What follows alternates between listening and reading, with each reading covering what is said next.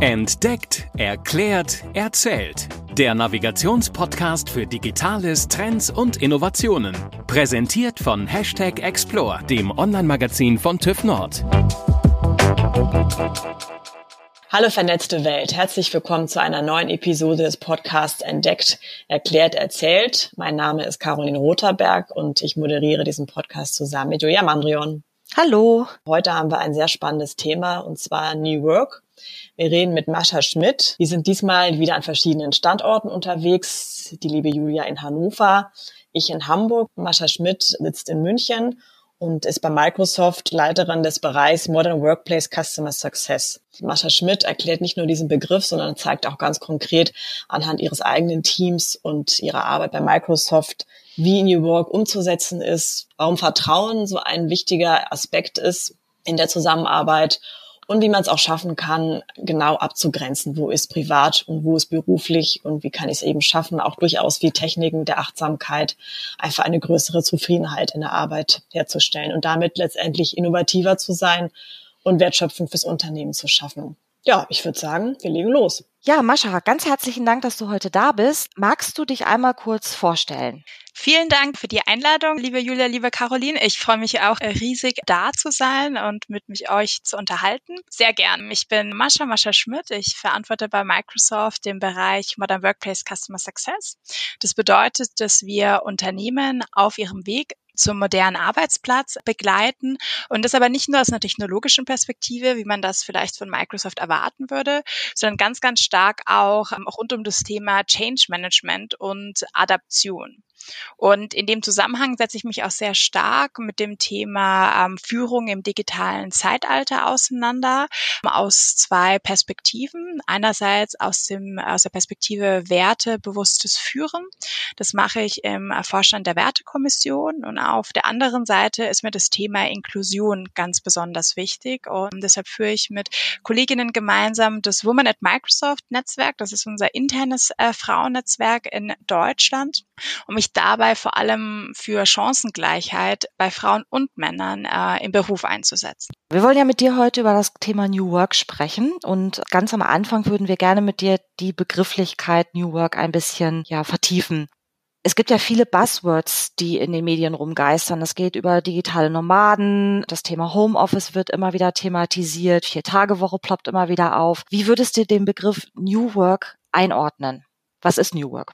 Also New Work bedeutet für mich, dass die Digitalisierung die Arbeit von Ort und von Zeit emanzipiert. Also das Beschäftigte für sich ganz selbstbestimmt entscheiden können, wie sie arbeiten, wann sie arbeiten und vor allem, wo sie arbeiten wollen. Und bei Microsoft beschäftigen wir uns schon sehr lange mit dem Thema und haben, wie vorhin schon gesagt, auch einige Unternehmen auf ihrem Weg zum modernen Arbeitsplatz begleitet. Und ich glaube, die wichtigste Erkenntnis ist, dass Organisationen verstehen müssen, dass es für New Work eine ganzheitliche und vor allem unternehmenseigene Strategie bedarf. Es gibt kein One-Fits-All und da muss man einfach schauen, was passt für das jeweilige Unternehmen, was passt für die jeweilige Kultur und wie kann man das Ganze auch technologisch abdecken. Wenn Unternehmen sich diese Mühe machen, diesen Umstrukturierungsprozess durchzuführen, dann scheint ja auch eine Art Notwendigkeit dahinter zu stecken. Brauchen wir das wirklich, dieses, diese neue Art von Arbeiten? Das hat ja bisher auch immer gut funktioniert.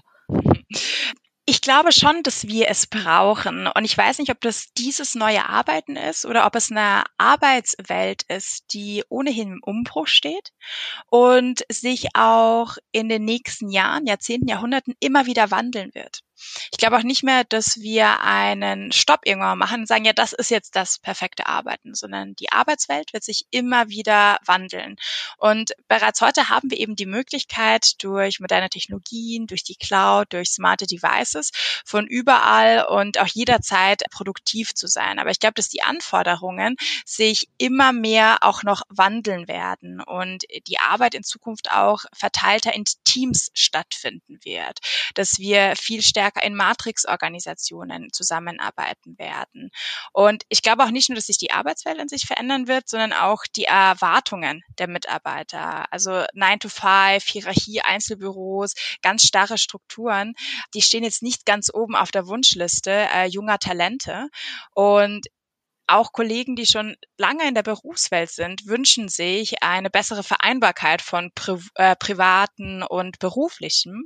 Und deshalb glaube ich, dass wir da gar nicht drum herumkommen, sondern dass sich jetzt einfach jedes Unternehmen überlegen muss, wie es den Wandel jetzt anstreben kann und was die nächsten Schritte sind.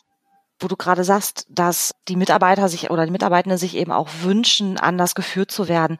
Stellst du fest, dass das auch eine Generationenfrage ist, dass vielleicht der Wandel auch von den jüngeren Generationen, den Generationen Y und Z kommen, dass die einfach anders geführt werden möchten, als es die alteingesessenen Mitarbeitenden im Unternehmen möchten?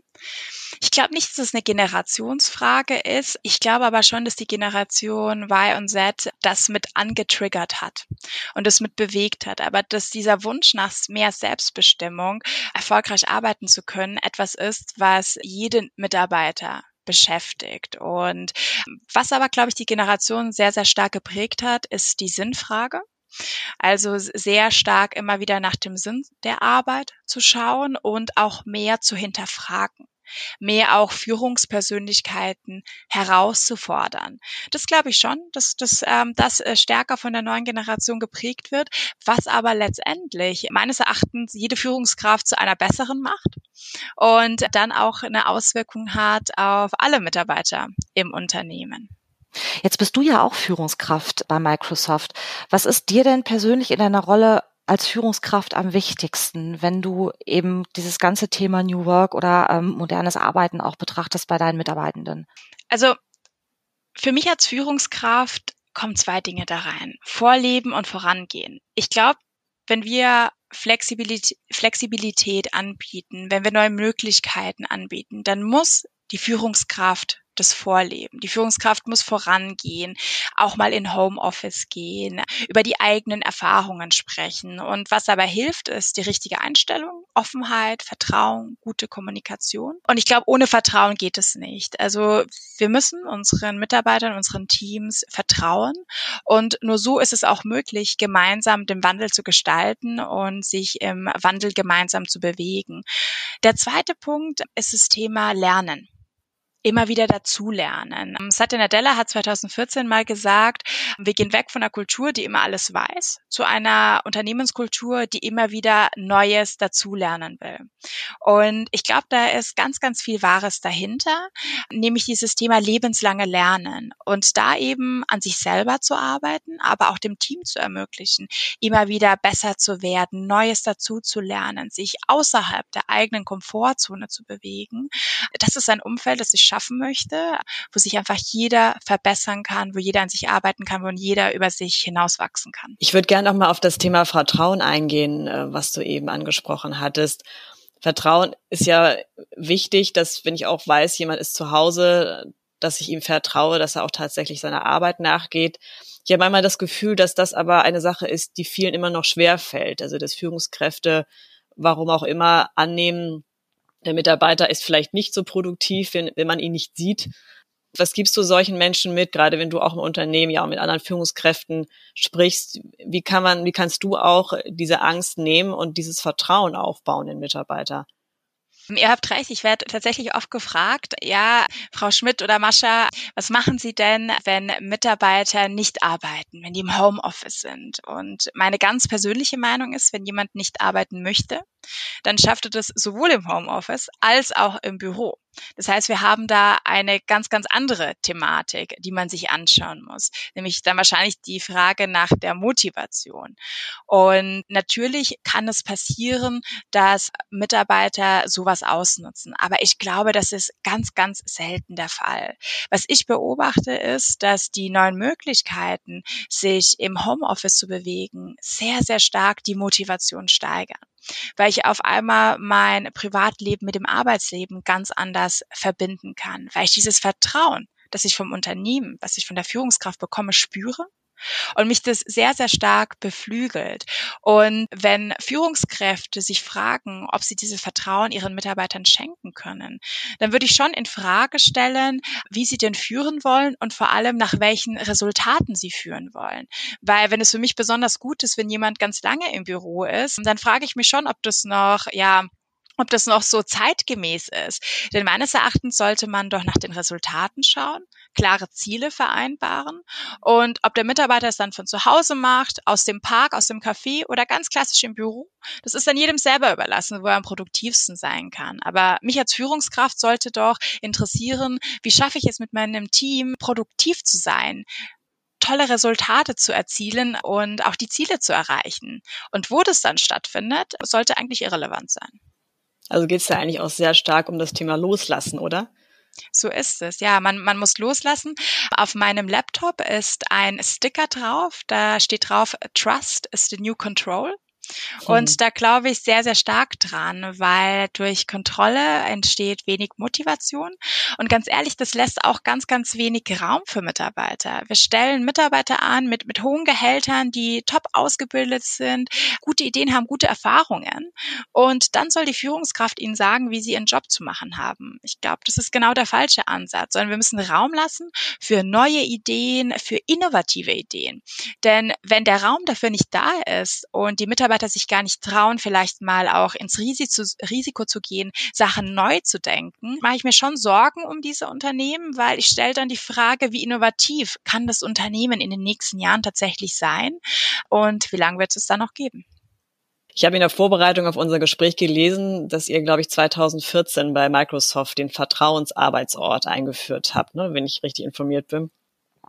Und mich würde interessieren, das sind ja jetzt fünf, knapp sechs Jahre seitdem. Wie würdest du sagen, hat es sich bei euch entwickelt? Sicherlich gab es am Anfang auch nicht nur Jubelschreie, sondern der eine oder andere musste sich wahrscheinlich auch umstellen, oder? Wie würdest du jetzt mit dem Rückblick auf diese fünf Jahre das betrachten? Wo steht ihr heute? Wir haben schon Jahre vor zweitausendvierzehn den Vertrauensarbeitsort gehabt. Das heißt, Mitarbeiter konnten von überall aus arbeiten und hatten auch die Möglichkeit, im Homeoffice zu sein.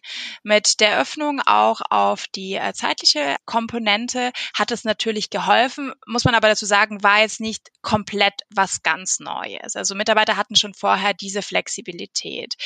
Die Erfahrung, die wir gemacht haben, ist, dass das sehr, sehr gut angekommen ist, dass die Mitarbeiter das sehr sehr stark schätzen, weil sie eben ihr Privatleben ganz anders mit ihrem Berufsleben vereinbaren können, weil sie überhaupt nicht fragen müssen, wenn sie nachmittags zum Zahnarzt gehen oder die Kinder abholen oder vielleicht auch in Sport gehen oder einen Spaziergang machen. Das ist ganz natürlich und ganz normal. Ich denke, es hat schon ein bisschen Zeit gebraucht, um sich darauf einzustellen, auch die Führungskräfte äh, dementsprechend mitzunehmen. Aber das ist heute gar kein Thema mehr. Was wir aber auch merken, ist sicherlich, dass man Mitarbeiter unterstützen muss, die sich vielleicht nicht ganz einfach damit tun, mit so einer Freiheit umzugehen. Und umso wichtiger ist es als Führungskraft hier auch die Rolle eines Coaches äh, wahrzunehmen und einzunehmen und auch zu beobachten. Also wenn ich zum Beispiel einen Kollegen oder Kollegin sehe, die sehr oft abends E-Mail schreibt, da ganz proaktiv nachzufragen, nachzuhören, stimmt etwas mit der Work-Life-Balance nicht, ist der Workload zu hoch, tut sich die Person momentan schwer, sich selber diese Grenzen zu ziehen. Weil diese Freiheit, die mitkommt, ist auch eine sehr, sehr starke Verantwortung, die damit dem Mitarbeiter übergeben wird. Und umso wichtiger ist es, da sehr aufmerksam zu sein. Stichwort mentale Gesundheit, Mindfulness sind da ganz, ganz wichtige. Und meines Erachtens wird es auch immer wichtiger sein in den nächsten Jahren, hier als Führungskraft auch voranzuschreiten und das Team ready zu machen, zu unterstützen mit verschiedenen Angeboten, damit jeder für sich auch sich stark genug fühlt, diese Grenzen zu ziehen. Das ist, glaube ich, genau der, der Punkt, da wollte ich nämlich eben auch nochmal drauf hinaus, weil natürlich, ich habe die Freiheit, du sagst es auch, aber es ist ein Stück weit Fluch und Segen, das ist ja manchmal auch der Vorwurf, der kommt, dass eigentlich die Bereiche, die Lebensbereiche immer mehr miteinander verschmelzen, auch stark verwässern und dadurch diese Abgrenzung, die dann aber ab und zu ja auch wirklich nötig ist, um wirklich abzuschalten, dass, dass die nicht mehr wirklich gegeben ist. Und du sagtest, dass ihr verschiedene Punkte da nutzt. Magst du uns einfach vielleicht mal auch aus deinem eigenen Team teilen, was ihr da für Elemente nutzt, um genau dem entgegenzuwirken? Zum Beispiel montags haben wir immer Teammeeting und das Teammeeting beginnt immer mit einer Monday Motivation, also eine Art Leitspruch genau zu diesem Thema, das uns durch die Woche ja so leiten soll. Darüber hinaus haben wir mit der ganzen Organisation im Oktober einen ganzen Tag rund um das Thema Mindfulness verbracht und haben uns hier ähm, Trainer und Trainerinnen... Achtsamkeit, ne? Genau, zur Achtsamkeit, genau, Mindfulness, Achtsamkeit, um genau eben zu verstehen, dass dieses Hamsterrad und immer mehr, immer schneller, immer weiter nicht unbedingt immer zu dem besten Ergebnis ja einen bringt, sondern dass es besonders wichtig ist, den Schritt zurückzugehen, wirklich da zu sein in dem Moment, nicht Sachen parallel zu machen. Ich glaube zum Beispiel überhaupt nicht an Multitasking, sondern sich Zeit zu nehmen für eine Sache, die aber dann auch schnell durchzuführen, eine Pause zu machen und dann wieder wieder zu dem nächsten Thema zu gehen. Meines Erachtens gibt es da viel bessere Resultate. Wir haben als Team zusammen meditiert und natürlich kann sich dann jeder für sich selber entscheiden, inwiefern er oder sie das mitnimmt. Und eine Sache, die ich auch gemacht habe, ich habe vor einigen Jahren ein Buch gelesen, Manage Energy, Not Time. Und das hat mich sehr, sehr geprägt, weil es genau auch diesen Punkt angeht, dass Hochleistung nur durch Pausen geht und durch Achtsamkeit. Und äh, das habe ich tatsächlich dieses Weihnachten auch jedem im Team mit einer persönlichen Widmung geschenkt, weil ich glaube, dass es ganz, ganz wichtig wird und immer wichtiger wird, dass sich jeder persönlich damit auseinandersetzt. Und tatsächlich habe ich vorgestern mit den Sechs-Minuten-Tagebuch angefangen. Kennt ihr das? Nee. Nein, das musst du uns mal erklären. Ja, also das ist ganz spannend. Es gibt es im Englischen auch, da ist es interessanterweise das Five-Minute-Journal. Im Deutschen ist es okay. Eine Minute mehr, naja. Und das ist ganz spannend vom Konzept, weil du beginnst jeden Morgen, dann nimmst du dir drei Minuten und ähm, du schreibst auf Dinge, für die du dankbar bist, Dinge, die diesen Tag toll machen würden, und es kommt auch so eine ja positive Selbstaffirmation noch mit rein. Und am Abend reflektierst du über den Tag, denkst darüber nach, wie du vielleicht jemandem geholfen hast, wie du jemandem was Gutes gemacht hast, wie du aber auch was, was du besser machen kannst am nächsten Tag, und nimmst auch so eine Reflexion mit. Und die Idee dahinter ist, dass du durch diese täglich daran arbeiten, ja, in Routinen reinkommst, dich morgens und abends sehr, sehr bewusst mit dir selber auseinanderzusetzen. Im besten Fall ist das natürlich noch begleitet durch eine kleine Meditation oder Yoga-Einheit oder Atemübung. Aber grundsätzlich geht es eben mit dem Buch, mit dem Tagebuch, so die, seine Gedanken festzuhalten. Und ich versuche dann auch mein Team auf diese Reisen mitzunehmen. Also ich setze mich sehr stark mit dem Thema positives Denken, Heilung, mentale Übungen auseinander und nehme dann aber auch das Team mit auf diese Reise. Erzähle ganz offen über meine Erfahrungen, und ja, und dann machen wir auch das eine oder andere, dann probieren wir das gemeinsam aus.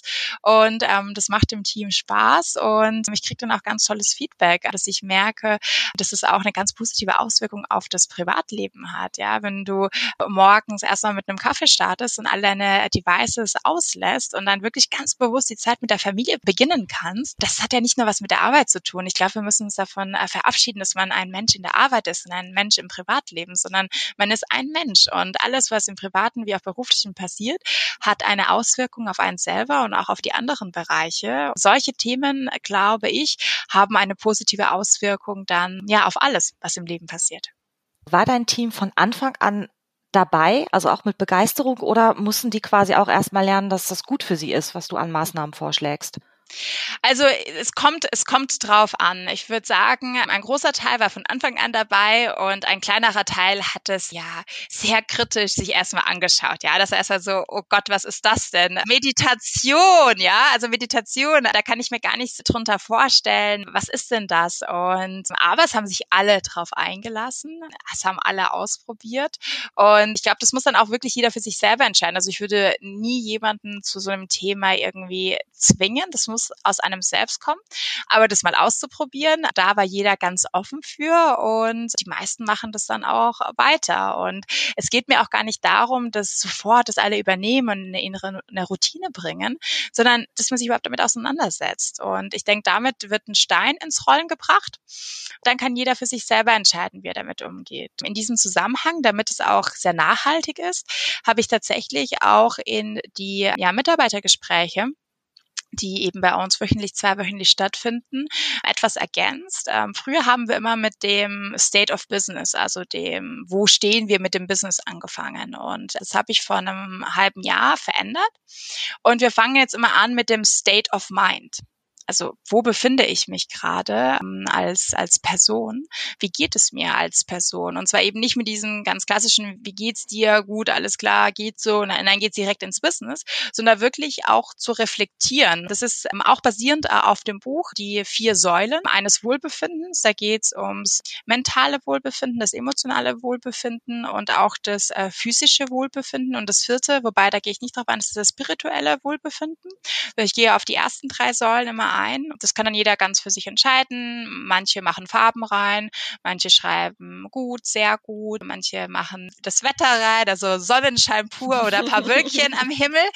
Und dann reden wir darüber. Und mir geht es zwar natürlich um das Reden und, und, und dass es für uns ein Dialog ist, aber vor allem geht es mir auch darum, dass jeder vielleicht auch ein bisschen für sich diese Reflexion anstrebt und sich überlegt, mir geht's super oder mir geht's vielleicht gerade nicht so gut, woher kommt das denn eigentlich? Welche dieser Säulen wird gerade beeinträchtigt und was kann ich dafür tun, dass es mir wieder besser geht? Und genauso kann ich jetzt Führungskraft anbieten. Was kann ich tun und wie kann ich dir helfen, dass es dir wieder besser geht, solange das in meiner Macht steht? Wenn ich auch so auf unser Unternehmen gucke, es ist ja auch oft, dass wir sicherlich auch noch in unsere Strukturen erst auch noch in so eine Richtung aufbauen. Wir sind da schon ganz gut unterwegs, aber es gibt ja auch oft Mitarbeiter, die vielleicht sehen, wo Bedarf ist, was sie gerne ändern wollen, aber fühlen sich einfach auch noch in etwas althergebrachteren Strukturen äh, gefangen. Was würdest du sagen oder jemandem mitgeben, wie kann ich auch sozusagen von unten Dinge starten, die dann in eine Richtung des neuen Arbeitens gehen kann? Mhm. Ich glaube, ein kultureller Wandel muss von oben und von unten beginnen. Es wird sehr schwer sein, den nur von unten mitzutragen, kann aber eine sehr, sehr positive und sollte im besten Fall eine positive Auswirkung auch auf die ähm, obere Führung haben. Und was ich empfehlen würde, ist, es einzufordern. Also es ganz offen zu kommunizieren und auch einzufordern, die Bedürfnisse, die Ideen auch immer wieder einzubringen, sehr, sehr gerne auch immer wieder im, im Business-Kontext zu sehen, weil ehrlicherweise die ganzen Themen wie New Work, die haben ja, das ist ja kein Selbstzweck, sondern das führt ja zu innovativeren Unternehmen, zu Unternehmen, die am Ende des Tages eine höhere ähm, Wertschöpfung daraus ziehen. Und deshalb glaube ich, dass das ganz wichtig ist, das Einfordern. Und was man aber sicherlich machen kann, ist, das auch mal im eigenen Team auszuprobieren, das mal mit den Kollegen zu besprechen, das bei seinem Vorgesetzten vorzubringen und das auch, auch mal auszuprobieren und dann daraus im besten Falle eine Best Practice zu machen und das dann auch ins weitere Unternehmen zu tragen, sich da auch wirklich so Verbündete zu suchen, mit denen man sich zu dem Thema auseinandersetzt, gerne auch über die eigene Organisation hinaus und ja, da einfach den Stein ins Rollen zu bringen. Ja, finde ich super wertvoller Tipp. Dann würde ich jetzt gerne zum Ende noch zu einer kurzen Fragerunde kommen. Kannst du ganz, ganz kurz oder lang, wie auch immer du möchtest, darauf antworten. Bist du Eule oder Lerche? Eule. Eule. Kaffee oder Tee? Kommt auf die Uhrzeit drauf an. Was steht gerade vor dir? Gerade steht ein Kaffee vor mir bis circa zwei Uhr. Dann gehe ich entweder auf koffeinfrei oder auf Tee. Wenn du dann doch wirklich im Büro bist, wie kommst du dorthin? Rad, Bahn oder Auto? Unterschiedlich. Bahn oder Auto. Hast du ein Vorbild? Ja, ich habe ganz viele Vorbilder, weil ich finde es einfach großartig, von Menschen zu lernen. Und ich glaube, man kann von ganz, ganz vielen Menschen lernen. Und vielleicht ein Vorbild, was ich gerne hervorheben würde, das ist unsere Deutschland-Geschäftsführerin, die Sabine Wendig. Und ich finde, es ist einfach eine ganz, ganz besondere Führungskraft, eine ganz besondere Leaderin, die äh, einerseits Deutschlandgeschäft äh, überhaupt extrem stark nach vorne entwickelt hat. Unternehmen, Großunternehmen in Deutschland wandelt, dort als Trusted Advisor, als Expertin auftritt, aber trotzdem das auf eine ganz, ja, wie soll ich sagen, bodenständige und eine ganz entspannte Art und Weise macht. Und das finde ich wahnsinnig beeindruckend. Wann warst du das letzte Mal vierundzwanzig Stunden offline? Hm, da muss ich tatsächlich länger drüber nachdenken. Glaube ich, kann ich euch gar nicht äh, so beantworten. Weiß ich nicht. Klar, mit rund um das Thema Mindfulness, das ist mir natürlich schon auch sehr wichtig, abschalten zu können. Da ja, schalte ich äh, meine Devices auch sehr gerne ab. Ich will mich da aber auch nicht selber geiseln und sagen, okay, zwei Tage jetzt nicht ans Handy, sondern wenn ich das Bedürfnis habe, wenn ich was nachschauen will, jemand anrufen will, dann gehe ich da auch wieder dran und ähm, dann kann ich es auch wieder ausmachen. Also ich glaube, so vierundzwanzig Stunden lang kann ich mich tatsächlich nicht erinnern, aber immer wieder für eine längere Zeit ist vollkommen normal. Welche digitale Innovation müsste aus deiner Sicht noch erfunden werden, um deine Arbeit für dich noch angenehmer zu machen? Beamen. Das wäre großartig, wenn ich mich zum Beispiel einfach zu Kollegen nach Köln oder Berlin mal kurz beamen könnte. Ich freue mich schon extrem auf die Zeit, wo ich sie dann mit Hologrammen vor mir haben werde. Das ist auf jeden Fall schon mal der erste Schritt in die richtige Richtung. Aber ich glaube, beamen, das wäre ganz toll, um da dann auch sich zu sehen und sich auszutauschen. Aber in der Zwischenzeit haben wir so tolle Tools wie Teams, wo wir Videokonferenzen machen können. Und ich glaube, das wird mich ja über die nächsten Jahre noch tragen können. Und ich glaube, das mit dem Beam, das kommt. Also da gibt's ja schon Ansätze mit Teleportation und so weiter. Also vielleicht können wir irgendwann dann das Gespräch auch so machen, dass wir uns einfach einbeamen und sehen. Ich freue mich drauf. Vielen Dank, Mascha, für deine Zeit. Ich fand's super kurzweilig. Ich könnte mir auch vorstellen, dass äh, vielleicht einige der Hörer und Hörerinnen auch nochmal im Nachhinein gerne mit dir in Kontakt treten. Wie bist du am besten zu erreichen? Ich bin auf ganz vielen verschiedenen Kanälen zu erreichen. LinkedIn, Twitter, Instagram oder auch E-Mail und freue mich riesig auf Nachrichten. Das packen wir auch alles dann in die Shownotes. Ich hoffe, das war viel Inspiration dabei und wir freuen uns natürlich um, über Feedback auch, über die verschiedenen Kanäle, die wir haben und gerne auch bei Spotify oder auch auf iTunes um, uns gerne bewerten, uns nochmal was schreiben. So, in diesem Sinne, dann tschüss. Dankeschön. Tschüss. Tschüss. Das war Entdeckt, Erklärt, Erzählt. Der Navigationspodcast für Digitales, Trends und Innovationen. Präsentiert von Hashtag Explore, dem Online-Magazin von TÜV Nord. explore dash magazin punkt de